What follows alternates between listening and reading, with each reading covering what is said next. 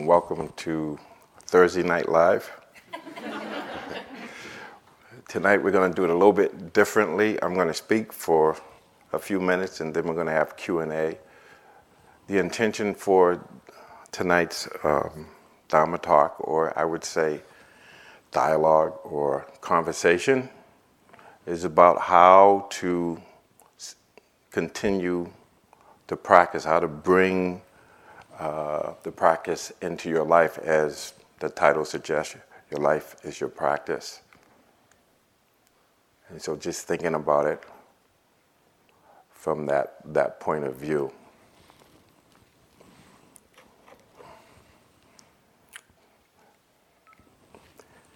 It's nothing like being mindful, especially when you know you're mindful being unmindful. so let's start over again. No, I'm only kidding. so, so happy to see you all. And I have to admit, I, I, I brought some reinforcements with me. Uh, they're in the back. Uh, the, uh, my um, monastic friends here. So we, we, were, we were kicking a little bit before we were out uh, so it's, it's interesting. It's been an interesting day because I, I was involved. I was speaking to a friend earlier today, um, and she's an amazing woman. Uh, she, her name is Bob Smith, and she's developed all sorts of things. We have a lot of things in common. She, she got into recovery, and she has an organization called uh, Peaceful Life. I mean, Peaceful Mind, Peaceful Life. So she's doing a lot of teaching, uh, mindfulness, taking it into different communities and, and such. And I interviewed her today, and it was interesting how much we had in common, and how much she was in line with our theme about your your practice is your life. And I'd like to read, uh, it's called The Master of the Art of Living. And it says, it says, a person who is a master in the art of living makes little distinction between their work and their play their labor and their leisure, their mind and their body, their education and their recreation, their love and their religion. They hardly know which is which. They simply pursue their vision of excellence and grace in whatever they do, leaving others to decide whether they are working or playing. To them, they are always doing both.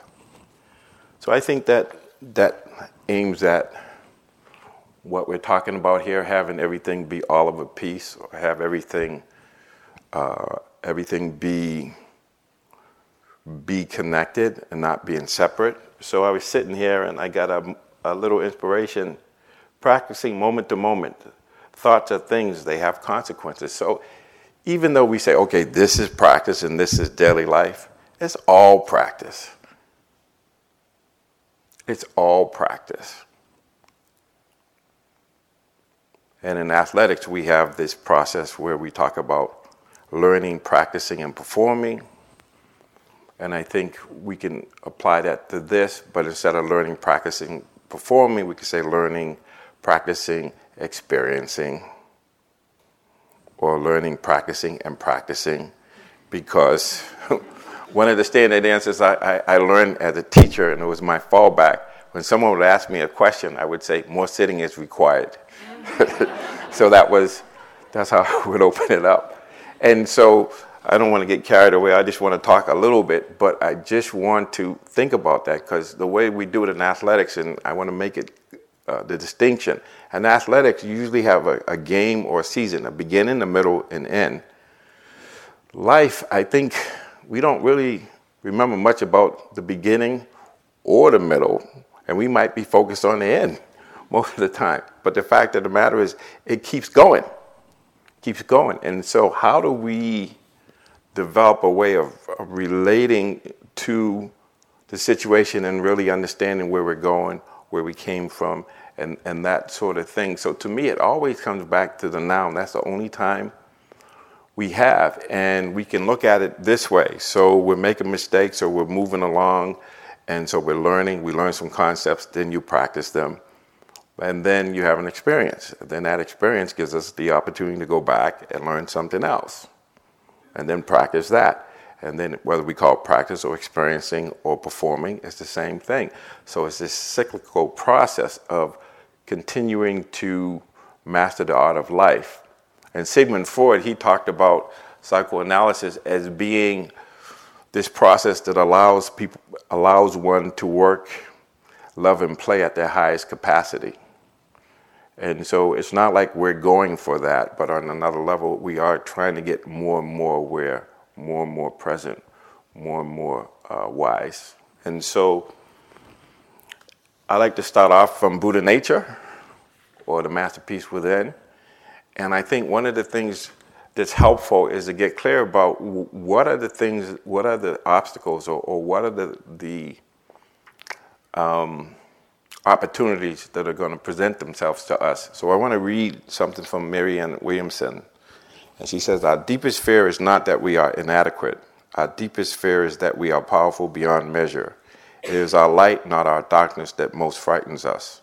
We ask ourselves, Who am I to be brilliant, gorgeous, talented, and fabulous? You all must have told them about me. Um, let me see. Actually, who are you not to be? You are a child of God. You are playing small. Your playing small does not serve the world. There is nothing enlightening about shrinking so that other people won't feel insecure around you. We are all meant to shine, all as, as children do. We were born to make manifest the glory of a God that is in within us. Of course, we could use whatever terms we like. It's not just in some of us, it's in everyone. And as we let our own light shine, we unconsciously give other people permission to do the same. As we are liberated from our own fear, our presence automatically liberates others. And so that is, you know, if we take that in, in mind, uh, that makes sense in my own experience. And so this process is really about how do we develop this ability to observe experience in a way where we can learn from our experience and continue to adapt or change what we're doing so that we we become more more present or the Buddha talked about it this way. He said, I teach one thing and only one thing only, suffering and the end of suffering. And his motto is he says, do good, avoid evil, and purify the mind. I like to use mind heart. So even though we don't know which part of the practice we are practicing, each moment we have a thought, that thought has a consequence even each moment we have a mindset, that mindset has a consequence, especially when some word, thought, or deed comes out of it. So it's not to frighten us, but it's to say, maybe we need to expand what we call practice. And I think we did that with our title, Your Life is Your Practice. And so that's a nice idea, but how do you do that? And so tonight's conversation is, is going to be geared in that. And so maybe part of the conversation is to talk about what we've been learning all week and how how we're going to bring that home with us. And if I was to make a title of the talk tonight, it would be Home is where the heart is. And so when I was in Hong Kong in 1990s visiting a friend, it's the first time I ever been out of country, I had to get a passport. And uh, it's interesting because when I did the three month course, my family, you know, they weren't into this meditation stuff. So I was doing meditation and doing Tai Chi. So they called me Kwai Chang Caine, which was the guy from, um, from uh, Kung Fu because they didn't know how to deal with, you know, okay, I don't know what dude is doing, but, you know, the only thing we know is what, what's happening here. So anyway, so I, I go to China, I mean, uh, Hong Kong, and I'm out there and I'm doing Tai Chi and I'm going to the monasteries and everything, and I felt like I was home. I said, Oh, I'm in a foreign country. What's this feeling at home about? And I reflected on it, and of course, I could go one way that says, Well, maybe in a past life I was, uh, you know, I, I, was in China and I was a martial artist. Uh, I know I have warrior energy, so I've been a warrior many times. Or maybe it's just that my heart, where my heart is, is where my home is. And maybe that's a choice. And maybe this practice is about training the heart and mind so that it's at home wherever it is or wherever we are. And so I like to, to think about it that way. And to, to kind of open it up, I have a couple other things here I wanted to read because um, some of the challenges we have, because I think it's important we talk about it, is is that we're living in a world where we know there's impermanence, but we have impermanence on steroids right now. Because of this, Thomas Friedman wrote a book called Thank You for Being Late An Optimist's Guide to Thriving and, and Accelerated Change, or something like that. And he talks about the fact that because of technology, because of uh, globalization and climate change, that things have accelerated exponentially and that it takes a certain amount of time for us to to adapt to that change. So by the time we adapt to the change, we're, we're still behind. And so the only way he talks about doing that is to go inside and to, from person to person, we have to be able to adapt and accept change. And I'm fond of saying, and this is what I do, and I try to uh, do this with people I work with, is we know change is going to happen. So why not instead of getting hit with the wave of change, why not ride the wave of that change and decide who we're going to be in that change? So that's why it's important to know that Buddha nature or whatever you want to call that divinity is always there. And if we can relate from that space and relate to things as they are now in a, in a way where we're doing good and avoiding evil. And in that process, we're continuing to purify the mind and the heart. And so he's talking about the fact that that this is what we're looking at. So and he's talking about the solutions. He says, I have been struck by how many of the best solutions for helping people build resilience and propulsion in the age of acceleration are things you cannot download, but have to upload the old fashioned way, one human to another, human at a time. Looking back on all my interviews for this book, how many times and how many different contexts did I hear about the vital importance of having a caring adult or mentor in every young p- person's life? How many times did I hear about the value of having a coach? Whether you are applying for a job for the first time at Walmart or running Walmart. How many times did I hear people stressing the importance of self motivation and practice and taking ownership of your own career or education as the real differentiators for success? Question mark. How interesting was it to learn that the highest paying jobs in the future will be STEM, STEMpathy jobs. Jobs, uh, STEMpathy, which is jobs that combine strong science and techno- technological skills with the ability to emphasize, to empathize with another human being. How ironic was it to learn that something as simple as a chicken coop or the basic planting of trees and gardens could be the most important thing we could do to stabilize the parts of the world of disorder. Whoever would have thought it would become a national security and personal security imperative for all of us to, to scale the national, to scale the golden rule further and, further and wider than ever. And who can deny that when individuals get so super empowered and interdependent at the same time, it becomes more vital than ever to be able to look into the face of your neighbor or the stranger or the refugee or the immigrant and see in that person a brother or sister. Who can imagine the fact that the key to Tunisia's success in the Arab Spring was that it had a little bit more civil society than any other Arab country? Not cell phones or Facebook friends. How many times and in how many different contexts did people mention to me the word trust between two human beings as the true enabler of all good things? And whoever thought that the key to building a healthy community would be a dining room table? That's why I wasn't surprised that when I asked Surgeon General Murtha what, Murthy what was the biggest disease in America today, without hesitation he answered, It's not cancer, it's not heart disease, it's isolation. It is the pronounced isolation that so many people are experiencing that that is the great pathology of our lives today. How ironic. We are the most technologically connected generation in human history, and yet more people feel uh, more isolated than ever. This only reinforces Murthy's earlier point that the connections that matter most are the, the connections that matter most and are in most short supply today are the human to human ones. And so, I, I mean, I could go on, but I think you kind of get my point.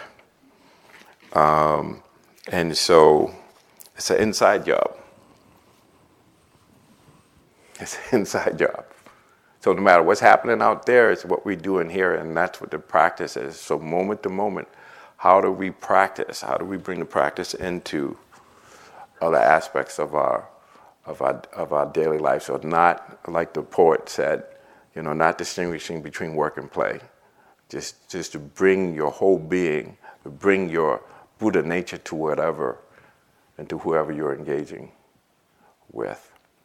And so I'll I'll leave it there. I know we talked a lot about establishing a place of work or establishing this ability to, to, to develop equanimity so that we can see things and we're not moving forward or, or, or, away from or we're not spacing out that we're seeing things and by seeing things with, with wisdom and understanding and with the attitude of compassion generosity uh, loving kindness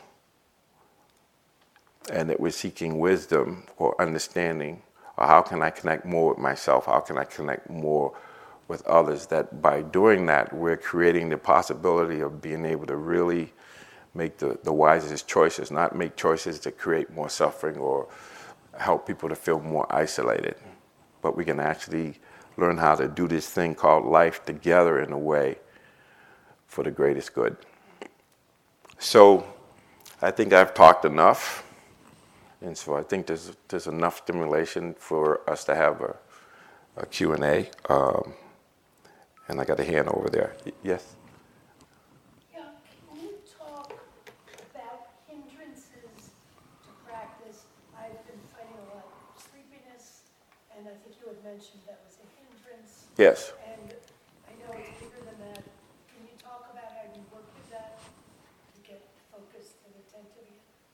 Yeah, did you have a favorite hindrance in mind besides sleepiness? No, no, I'm not sure what the other hindrances are. Okay, so what are you experiencing the most? Do you have any uh, sleepiness? You don't have any greed or hatred going around in there? or ignorance? oh, this, I'm messing with you a little bit. sleepiness, that's, that's a good one.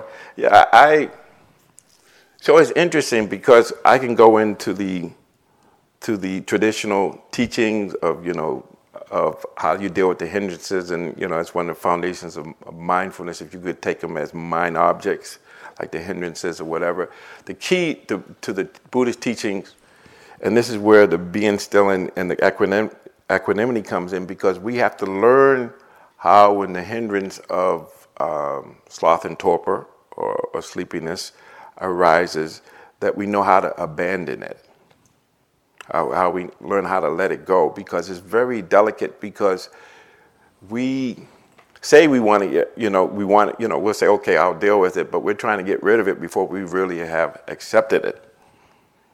And so there's this little subtle thing of really accepting it embrace you know embracing it to the degree we know it's there and then learn how to let it go. So in the traditional teachings there's there's this idea of if you have sleepiness, it might be because you didn't get enough rest, or it could be like when you're doing this practice that when you use these energies, when you're focusing and, and you're doing this practice, you get focused so much that you have a lot of stability of mind, but not a lot of energy or effort. And so, the, with the with mindfulness, mindfulness can help us just notice that okay, we're we're lethargic, and so we have to bring more energy in, and so so it raises the energy level so that there's a balance between energy and, and concentration. So that's one way of looking at it. But the another way of looking at it is that it's like we're, we're not moving towards anything, we're not moving away from anything, we're just kind of spacing out. And I think we spend most of our time there. And it's hard to distinguish that one because it, it doesn't seem like anything. It's just there, but you can tell because there's dullness in the mind and and you're not really you're not really focused uh, or there's nothing that's you're saying okay yeah let's go get that. It's like you're just sitting there and i'm just chilling you know and you're just chilling and and, and it gets like that. So it's that's when you know you if you can get up and walk or move or, or change positions or just find something to be interested in or something to focus your attention on. You know, and I, I, use this analogy with my athletes all the time. I say, okay, it's interesting how we can be really tired until, you know, if you have a job or someplace you don't like, and then when somebody says, um, you know, well, I, I use this example to say, okay, so I'm going to say to you that if you go into the dining hall, there's a dentist in there waiting to give you a root canal. Okay, so I guarantee you, you will procrastinate and you will find all kinds of reasons not to go in there. But if I turn it around and I read this, that some woman won $758 million in the Powerball last night, somewhere in Massachusetts here. If I said you had a 758 million, I'm assuming you like money. Maybe you don't, but just assume you do, right? I guarantee you, you'll have energy. And you might not even touch the floor going into the dining hall. So, what's up with that? That's the reflection. So, and I, and I heard this comedian, he said, if you have a hard time getting up in the morning because you don't have a reason to get up in the morning that motivates you, stimulates you, where you jump out of bed and you're ready to go. And that's, that's the mind. And so sometimes fatigue, sometimes it's dullness, or you know, we're not we're just spacing out and we don't have anything that really that's why connecting to the heart and doing something we're passionate about, or if you really have a strong strong desire to do something, then that happens. I mean, then then the energy is there. So the energy is there is having access to it and understanding that there's multiple ways of changing the mind, but but the whole teaching is to see how it arises and and see how to abandon it. Then the other thing about it is that when you have a wholesome mind state, if that has arisen, then the sleepiness can arise. So if, if you if you are really engaged in something, you really fully engaged, mind, heart, body, and spirit, you're just really really engaged in, in something, the energy will be there. And if you have the the occasion to have worry and restlessness or like anxiety because you know you're dealing with things you don't know about, you don't have to worry about not having energy. There's a lot of energy there. And then, then that's the other thing. So how do you lower it or how do you balance that? And so, I, I, especially in sports, we talk about how do you raise energy to meet the demand or the competition, and how do you lower energy when you have so much energy that if you're playing a, a finesse sport or you're trying to make a move or if you're dancing, you got some rhythm you're not like up there and you you know you got to be able and that's why being in the body we're teaching you uh, this is what i call it being in the body your body would tell you when it's excess energy or when you're keyed up. And it will tell you when you're low energy or and then how do you key it up. And then something as simple as just just opening your sternum and letting that energy move you know or, or thinking about certain things or bringing to mind uh, some image.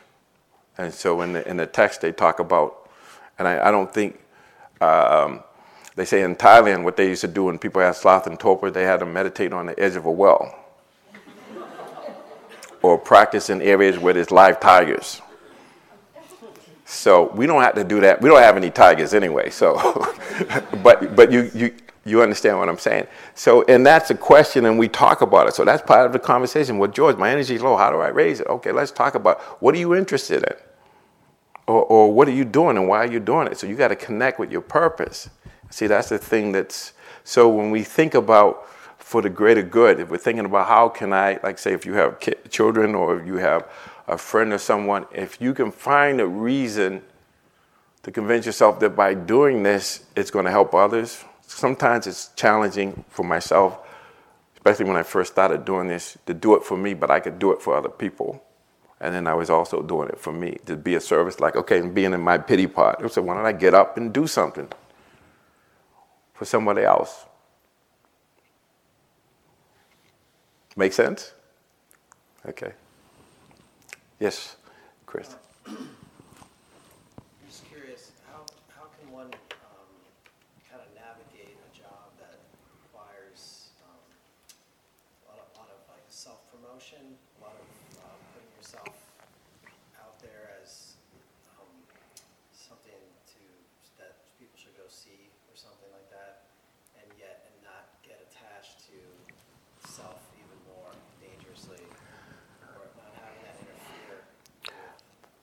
So could you give me an example?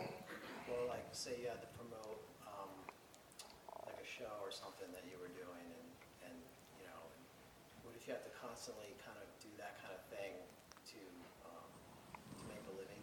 Mm-hmm. And somehow that kind of requires this, there's always like a trap there,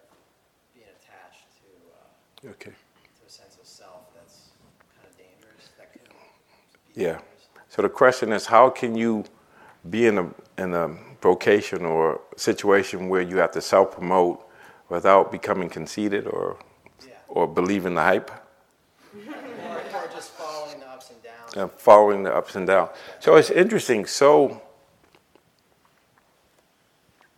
there's a basketball player. He's still alive. Uh, the the NBA uh, MVP trophy is named after him. His name is Bill Russell. He played for the Celtics, and he won like 11 championships in 13 seasons, which is amazing.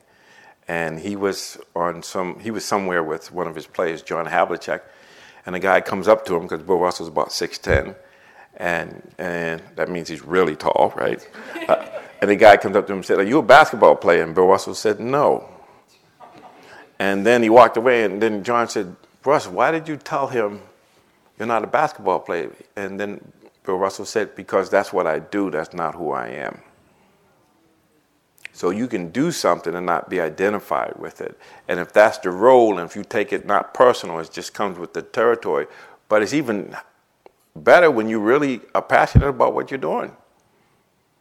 And, and you believe that you're promoting it. And, and so this is interesting because we have this idea that if we do this, then we're going to get attached to it. And when you were talking, Chris, I was saying to myself, well, if that was a problem, you already would be arrogant you would already be there. But just being aware that it might be an issue for you, that's that's wisdom. And then you you check, you ask questions and say, okay, so you have to check. Am I believing myself? Am I full of myself? Or am I understanding that this is a role and that's not really who I am? I don't identify with it. I just just do it because I, I run into this with a lot of athletes, especially teams, because I have the opposite. I have somebody who's really, really good, but they're uncomfortable being selfish but they have to be selfish to help the team. And so we usually talk about somebody who's full of themselves, but we don't always talk about the person that's not comfortable with the limelight. And, and they, they do it for the greater good, they do it for the team, so they have to get comfortable with being uncomfortable. And it's the same with you. You're feeling uncomfortable, and then you got to ask yourself, okay, is this what I really want to do? And if I'm going to do this, can I bring my whole being to it and do it well without without being identified with it. And, and I think that's, you know, where the role can really protect you. But that's where you gotta, you gotta do that deep listening. And this is what's really helpful when I talked about having energy. You, and this is, this is what a lot of people have said, but I remember Jon Kabat-Zinn saying it back at, you know, he says it all the time is, you know, is it a job or is it a calling? Is it something that you're following your bliss? Is it something you would do for free? And most of the elite athletes and elite performers, that's what they would tell you. They would do it for free because they love it. But because they love it and they're good at it, they get paid for it. And that's a byproduct. It's not. So when your motivation is to get paid, well, good luck with that one. Because that usually gets in the way. But when your byproduct is to be of service and to just express your passion, that's a different energy. And so, so that's why when we do this, looking at the motivation, like Chris is saying, you know, is this, you know, why am I doing this? And, you know, there's a danger here. How do I protect myself so I don't become what I'm selling? So I don't get so identified with it that I stop believing it, that that's who I am. And then that causes suffering because let's just say you're a dancer or you're an athlete. You want to get old, and you want to get injured. And that's not going to last. And when it's no longer there, who are you and how's, how's that going to feel? And so that's why, you know, um, abiding independently without clinging to things is, is a really helpful thing. But while you're there, can you be fully there and not be identified with it? So that's a challenge, but it's a really good question because I've gotten a lot of these questions in my interviews about okay, so it's, it, maybe it's okay for me to be myself here, but now when I go back into work or go back at home, it's a challenge to do that. so that's something to work with. But it, if you're coming from the inside out, that's always that's always helpful, and then we can manage from there. And so that's why we have these things like precepts, so that when we have these unwholesome mind states arise, that we don't act on them and then then we use wisdom, you know, right view and right intention, and and looking and saying, what is this, so that we can we can see the the cause, and then apply the solution to it. Usually, which is letting go, letting be, allowing, because I would tell you in this practice, I can tell you, working with a teacher, they're usually taking something from me. Oh, you like that? Give it up.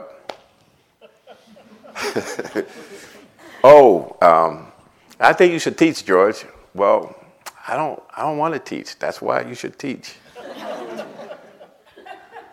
it's paradoxical. It, it's you know, and but I trust them, and I say, okay. They say it's time to do a three months retreat.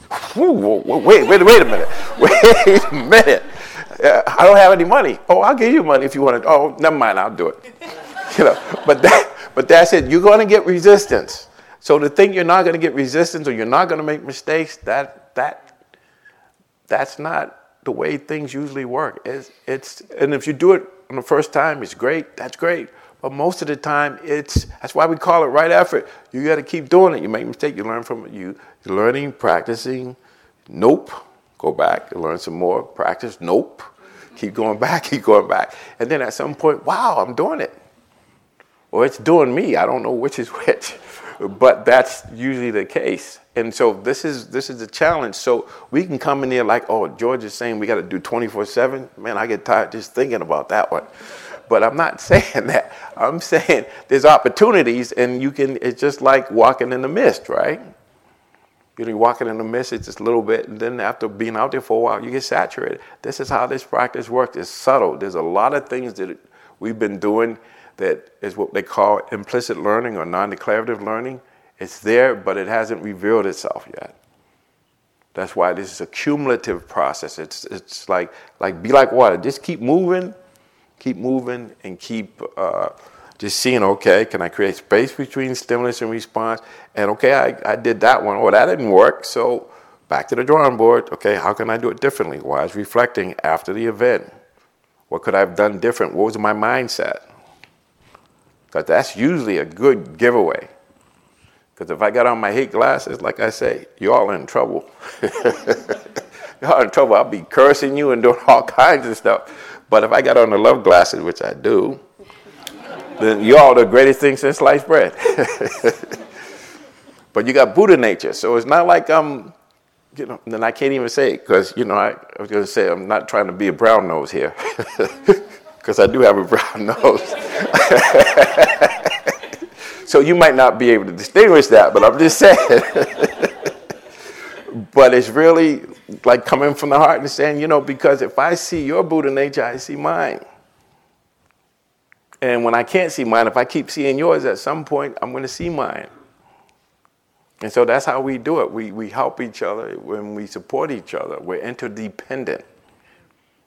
And so, to the degree that we can help each other and we create a physical ma- uh, um, critical mass, then now we're, we're into it. And so, this is this is how I see this: is we talk about how to do this, and we talk about it, and you get you know, in the way the traditionally the setting, the, way the teachings talk about is is good friends or teachers, and then and then you have the Dhamma, you have uh, the teachings and then you listen to, to the teachings and then you apply it. So this is all about this is a this is not passive this is active. Or you have to take you have to have courageous you have to take courageous initiative to see if this is true. So if you just sit back and say okay narayan said that or alexis said that i'm just going to take their word. No we don't want you to do that. I don't want to speak for them but but i am. It, eh, see for yourself. And narayan said it come and see that's what it's about. Come see. Is this true? You know, what, what mind am, am I operating at? So we start to think of things. Well, why am I seeing things this way? Could I look at them differently? And, and, and what's my intention? Why am I doing this? And, and, and as Chris was talking, you start to go inside and say, what are you doing? And, and Narayan knows, knows this well. I was a financial analyst for 16 years. And, and, I, and in those days when I lived at the Cambridge Center, we had, there wasn't too many meditators, you know. So I had a half an hour uh, interview with my teachers once a week.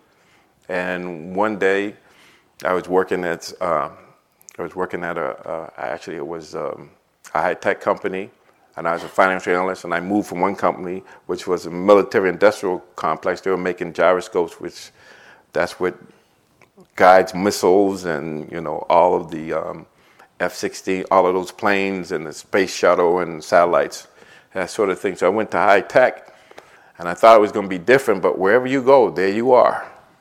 And I was there, and I was still trying to do this financial analyst thing, but my heart wasn't in it. And so I, I come to the um, my interview one one day, and Larry says, "What's going on?" And I said, What do you mean? He says, You seem happy. I said, Oh, I took a mental health day off. He said, You should make a habit of that. and of course, as luck, luck would have it, a couple weeks later, uh, I got to the point where I couldn't stay and I couldn't leave, and so I, so I, I left. And then I was able to start to think about, well, what do I, who do I want to be when I grow up? And I think that's an ongoing question. And if I were to read more of what Thomas um, Friedman is talking about, he's saying we'll have at least five careers, but we have to become learners and we have to educate ourselves, take responsibility for our own education and our own resilience, our own ability to adapt to change, whether it's accelerated or not, because we know uh, change causes suffering. You know, do could do to change. And so we know that. So if we know it's going to happen and it's the nature, like the body's going to get old, it's going to get sick, it's going to die. There's no way around that one. You may not have had, you know, and it's, it's you know, we got born and I'm not so sure we said, okay, I want to be born, but we're born. We get old, we get sick, and we die. And so the real question is, we only live this moment. How are we going to live this moment so we can let go? And what can we take with us when we die? That's a good one. Because all them houses and all that other stuff, mm, family, friends, I, I don't think so. Yes, sir, you had your hand up. Yeah. Yeah, um, I was going to be asking about aging. And um, Alexis said, ask the question sometimes, what are you resisting? Mm-hmm. And I found through getting lost on the trails and other sorts of confusing things that I've been resisting the evidence that I am aging. And I'm losing capacities that used to come so easily. Mm-hmm. And you say, get comfortable with being uncomfortable. Right. And that's really where I'm at now. Mm-hmm. And I'm accepting this, but it is really hard. And I would like if you could make a few comments about that process of acknowledging that you're resisting these things, even though, you know, you you just really don't don't want to. So You, could- you accept. Could I ask you a question? Yeah. Why do you think you're resisting it? Well, uh, because I love life, you know, I, I love life. And I've always been curious and engaged and love people. And um, sometimes, uh, you know, it's not there for me. You know? Yeah, so being a senior citizen myself, um, it's interesting. We wake up in the morning and it takes a while to get going. So part of that's from my sports injuries and, and other stuff. But the mind, you can keep developing that. And maybe that's the way to go to let go of the body. Joseph Campbell talked about it in his series, uh, The Power of Myth, and it was interesting because he had six episodes, and in the last episode, you could see his energy was way down. I could tell he was sick before I found out that he he passed away, and he and he talked about, you know, when you get older, he says you can let it go just like a suit of clothes. That it's not who you are; it's the identification with the body. But if you look, if you look inside, even when I talk about that eye of the hurricane inside or that divinity, if you look in there, there's no place to be found. You can feel it, you you can know it, but you can't locate it. So, what if? And this is what Han- Hans Selye said, uh, the guy that came up with the whole stress stress of life. He said the idea is not to add more life to years. That's what you're talking about. He says the key is to add more, uh, more, more years to life. He's saying the key is to add more life to years. So maybe that's the way to look at it because there's this idea that you're going to lose something. And it's interesting because I, I work with people and, and it seems like when people get confronted with death, you know, and I'm, I'm thinking of, um, what's his name, Oliver Sacks as one person, and he talked about how a, a lot, you know, he was, there was a lot of pain, but it, it was freeing as well. You know, and I, I use that with myself and my clients sometimes. What would you do if you only had six months to live? What would you be doing? And of course, the old uh, Scrooge, you know, uh, Christmas Carol, it's about, okay, what do you want somebody to write on your tombstone? Or who do you want to show up at your funeral? And so it's, it's painful, but the only way out is through. is just to acknowledge it. And when you see yourself denying it, just know, seeing you're denying it, you don't have to beat yourself up for it. You can just see how that's a cause of suffering because a big part of this practice is seeing how we cause suffering for ourselves.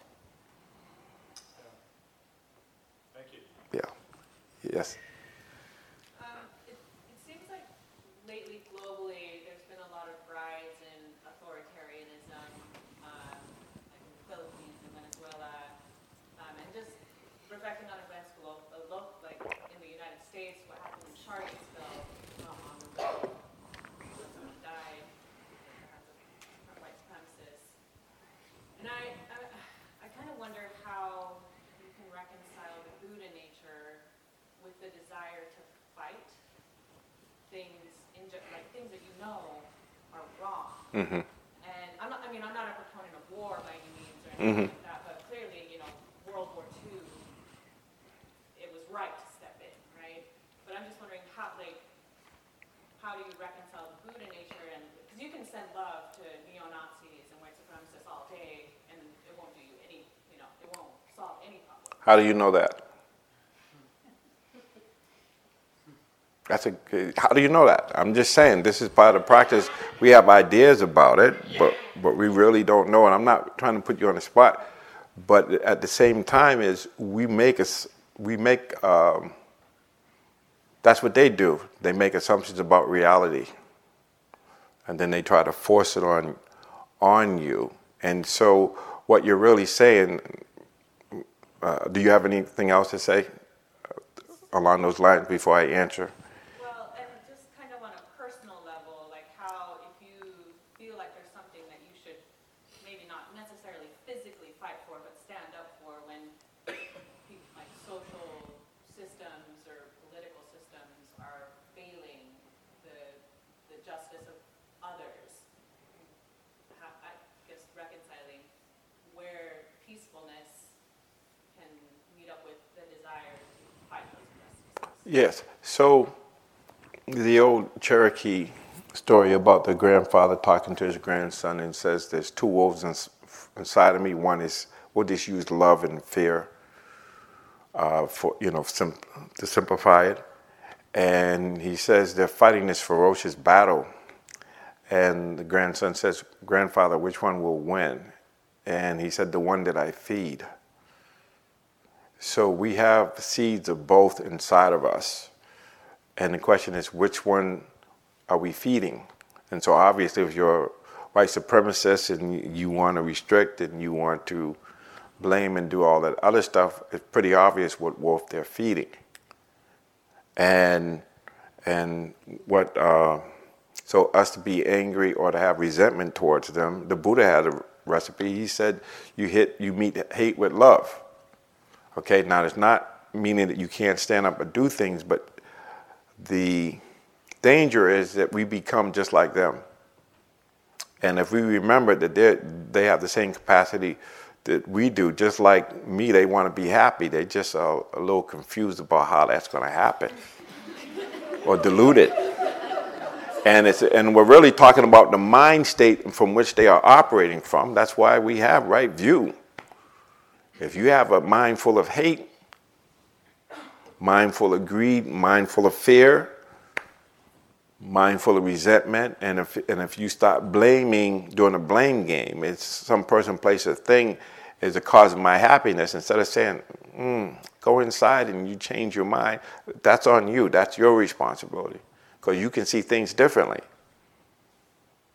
And so we're dealing with this, and that's why, you know, some of the Brahma Viharis, the one appreciative joy, that's why we, you know, when your team doesn't win, the other team wins, or somebody you don't like, or somebody you're competing with does well, that jealousy is the poison.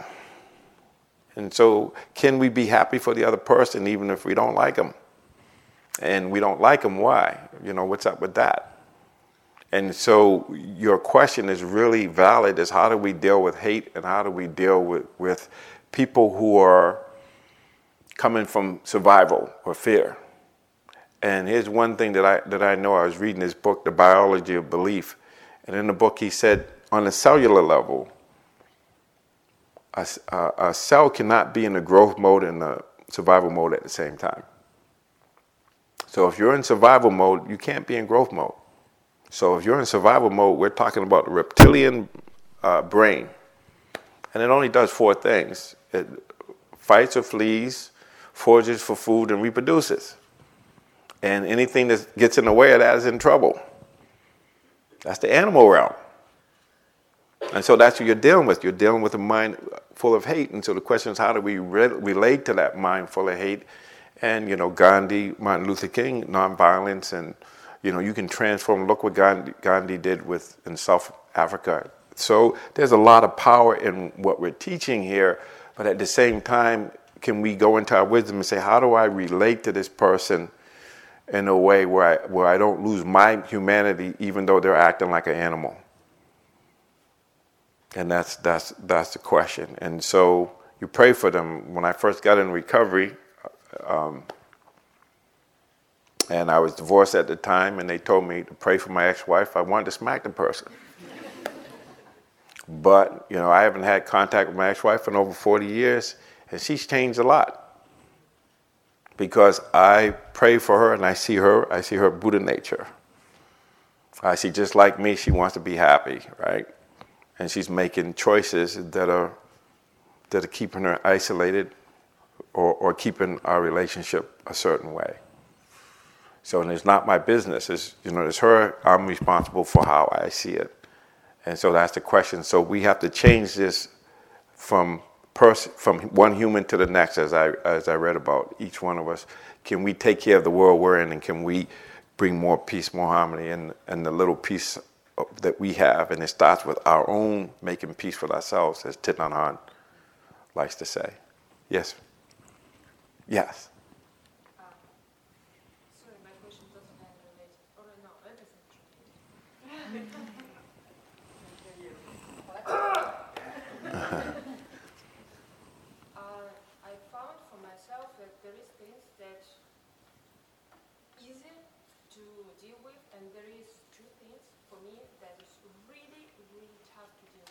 Mm-hmm. And one, Alexis talked somewhat last night, so I'm gonna focus on the second one, which all of you sooner or later mentioned, how to deal with shame. Mm-hmm. Because anger, hatred, you know, fear, I can find answers, but shame make me weaponless. Mm. I, I'm, I'm staying, you know, if front of that something. Mm-hmm. And even if I totally turn volume off, it's still staring at me. And mm-hmm. it just makes it totally. So you want to talk about how to deal with shame? Yes. Well, it's a, it's um it's an energy, it's a, it's a mind state, and it's a it's an identification with what happened. If you look at it this this way, it's like it's so one of the things we do sometimes is we don't take responsibility or we take too much. And so if someone says to us that that we're bad and and you know shame on you and and you feel shame because there's a part of you that, that's saying that you're responsible for what happened and you should know better. And you should know better or you shouldn't be in that spot. And it's, it's like saying to a baby, you know, who's just walking and they they fall or whatever, you know, it's like you should know better. They've never been on stairs. They don't know what's happening. So on some level, and I know it's deeper than what I'm saying, but but when we start to have some compassion for ourselves and we start to see that we're looking at things in a way that is is is is just one view of the situation. Even though we feel it, and this is where it gets really delicate, is because we feel it, we think it's real, and it's the more power it is, is real, and it's going to be hard, and and you know I can't get over it, and maybe the the what I see is, is like being in a net. The more you struggle, the more you try to get away from things. That's a that's aversion that causes suffering, and so on some level, this practice is inviting us when we're able to look at it and see okay, uh, uh, how am I looking at this? So something happens, and then there's an interpretation of what it means. That's why the mindfulness, and when we can see, if we do something, we don't have to identify with the behavior or what happened. We're going to make mistakes, and some mistakes, you know, somebody might die or something happens, and we can feel bad about it or have shame about it. But that doesn't doesn't help you or the other person. It doesn't help anything. So it's like really looking at what is this? And why am I looking at myself in a way that causes more pain? And it's not, it's not who I am, and it's not the only way to look at it. But it's an energy that we have to look at, and how do we embrace it, but still make peace with it? So, you know, I've had a lot of, a lot of shame myself, and and and it still comes up sometimes. But it's really more about looking at it and saying that that's not I'm not identifying with. It's not who I am. I I didn't know better. Ignorance causes suffering. Just the way it is. And here's the interesting thing. So if like say if I look at the things that you're looking at the way you look at them, I would feel the same way. But then there'll be somebody else that has the same exact situation you have, and they have a different interpretation of it. So, what's the difference? It's the same situation. It's two human beings. It's your mindset or it's how you're relating to it. And here we're trying to teach ourselves how to have compassion and love and um, develop enough understanding where we can relate to it in a way that, that frees us and then it helps us free others, like, like uh, Marianne was talking about. So if we deal with our shame in a way where we can not identify with it and just see it and say, you know, it was that's you know it was the nature of what happened uh, for it to happen. As bad as it was, was, the conditions were right. It has nothing to do with I, me, or mine. And to the degree that we cannot separate that because it's so in, entangled with who we are, we suffer. And so, so it's it's like okay, so let's look at it and realize no matter you know, no matter what we experience, that's not who we are but we identify with it and we say we should know better and we have these opinions. And if we go down below it, it's just this, you know, maybe it's when we were, were younger. Like for myself, I grew up in a, a household where I took responsibility for everything. Something bad happened and it was like I'm bad or I was the cause of that or I should be able to control that. Some form of, and that's, that's, that, that's diluted. It's not it's ignorance, it's not knowing, and it's identifying. This is what the cause of suffering is. Ignorance, clinging to a belief or or um, grasping at something. And and so we got to look and see how we cause suffering, how we identify with it, and how it hurts. And so once we start to see that, then we start to see, oh, there's some space, and that's not who I am. Like I used the example of Bill Russell, that was easy when it was basketball, but I could use anything. It could be shame, could be hatred, it could be anything. And to the degree that we identify with it and we become entangled in it, we think that that's us and it's not. It's an experience. So it's like we have an experience and then we take it on and say, I'm, I'm going to hold on to this. And I'm going to live the future based on what happened in the past instead of being able to make peace with the past and look at, okay, um, and I can't get into it a lot because we're out of time, and plus this is, might be a little bit personal. But from my own experience, um, and it sounds kind of quaint, but it's really powerful. It's just looking at how we suffer and how we're attached to it. There's some attachment there with the behavior, with the experience, and whatever. And even though it happened and it's real, and you can't say it wasn't, but to the degree that we hold on to it and get identified with it, it causes suffering. That's what you're experiencing. That's what we all experience. Anybody else feel shame at one time or another?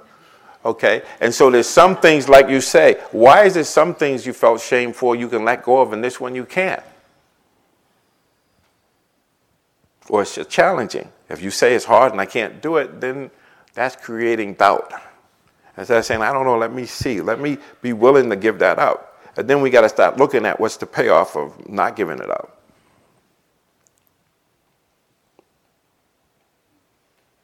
So I think we're out of time. It's 8:20. Well, maybe we'll take one more. Yes. I was wondering, um, when you encounter a feeling like that in person with someone, uh, do you have a recommendation of how to deal with it in that moment? Yeah. Um, make. Okay. So, so she's saying. So if, if I'm dealing with somebody and that shame comes up, how do I deal with it? Is, is that the question? do you work through it? How you through, work through it. So that's interesting. Just saying how do you work through it could be a problem.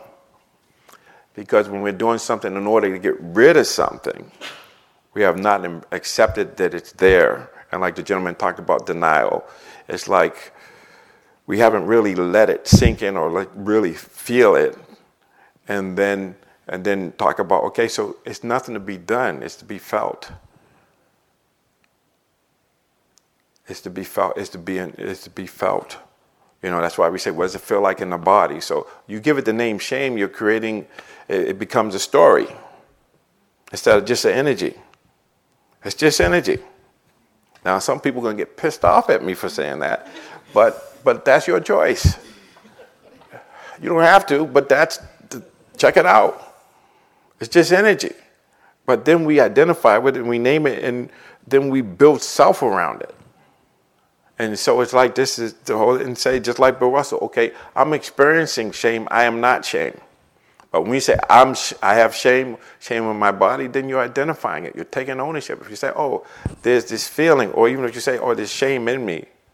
And there's, there's a famous line in the Ten Commandments when Moses finds out that he's Hebrew, and his brother or some family relative said, well, there's no shame and being Hebrew. And he says, Shame, what shame? If there's no shame in me, how can I feel shame? So, so that's it. But then we got to look at at how we're relating to things, and it's it's very you know it's simple but challenging. It's just to let go, let be, just let it be an energy, and just let it process through. And I watched this this woman that wrote the book, this, My Stroke of Genius. She said it takes about 90 seconds for an emotion to process through. So we have something we feel, but what happens is we feel something, we get triggered, and it's old stuff. And then, then it's when it's really strong. That that means it's been there for a long time, and it's old stuff. And we have to have care and attention, and not try to get rid of it because okay, I got to deal with it. No, I don't. I have to just create space and say, okay, to the degree you can hold it and be with it, fine. And then when you can't, then we got to say time out, and then you set it aside, and then you you do something else. So it's not like it's got to it's going to have its own time, its own rhythm. But can we relate to it in a way where we can have space between stimulus and response? And when there's a lot of suffering, there's no space. It's just this, and it's just this clinging. And what we're trying to do is make a little space, a little space and ease. That's why the compassion practice, the loving kindness, the love. That's that's the way. To say, you know, that that masterpiece. That's not who I am. That shame is not me. I. It's I, me, or mine. It's not who I am when I talk about getting rid of all that stuff. It's not, it's, whatever you experience is not you, but we, we attach with it. And so if you can see how you're suffering by connecting and attaching to it, then maybe that's the first step. And so I'm, I'm you know, so I, apologize if, if we, we're not able to go deeper, but this is, this is the nature of retreats. It's like we run out of time, and there's times when we want to keep going, but we, I went 15 minutes over, but I'll take responsibility for that. So, did you hear that, Coach? I mean, Okay, so uh, thank you, thank you, thank you, and um, happy trails, happy sitting, or happy sailing, I should say. Okay, thank you. So now we have, oh, this is interesting. Thank you for listening. To learn how you can support the teachers and Dharma Seed, please visit dharmaseed.org slash donate.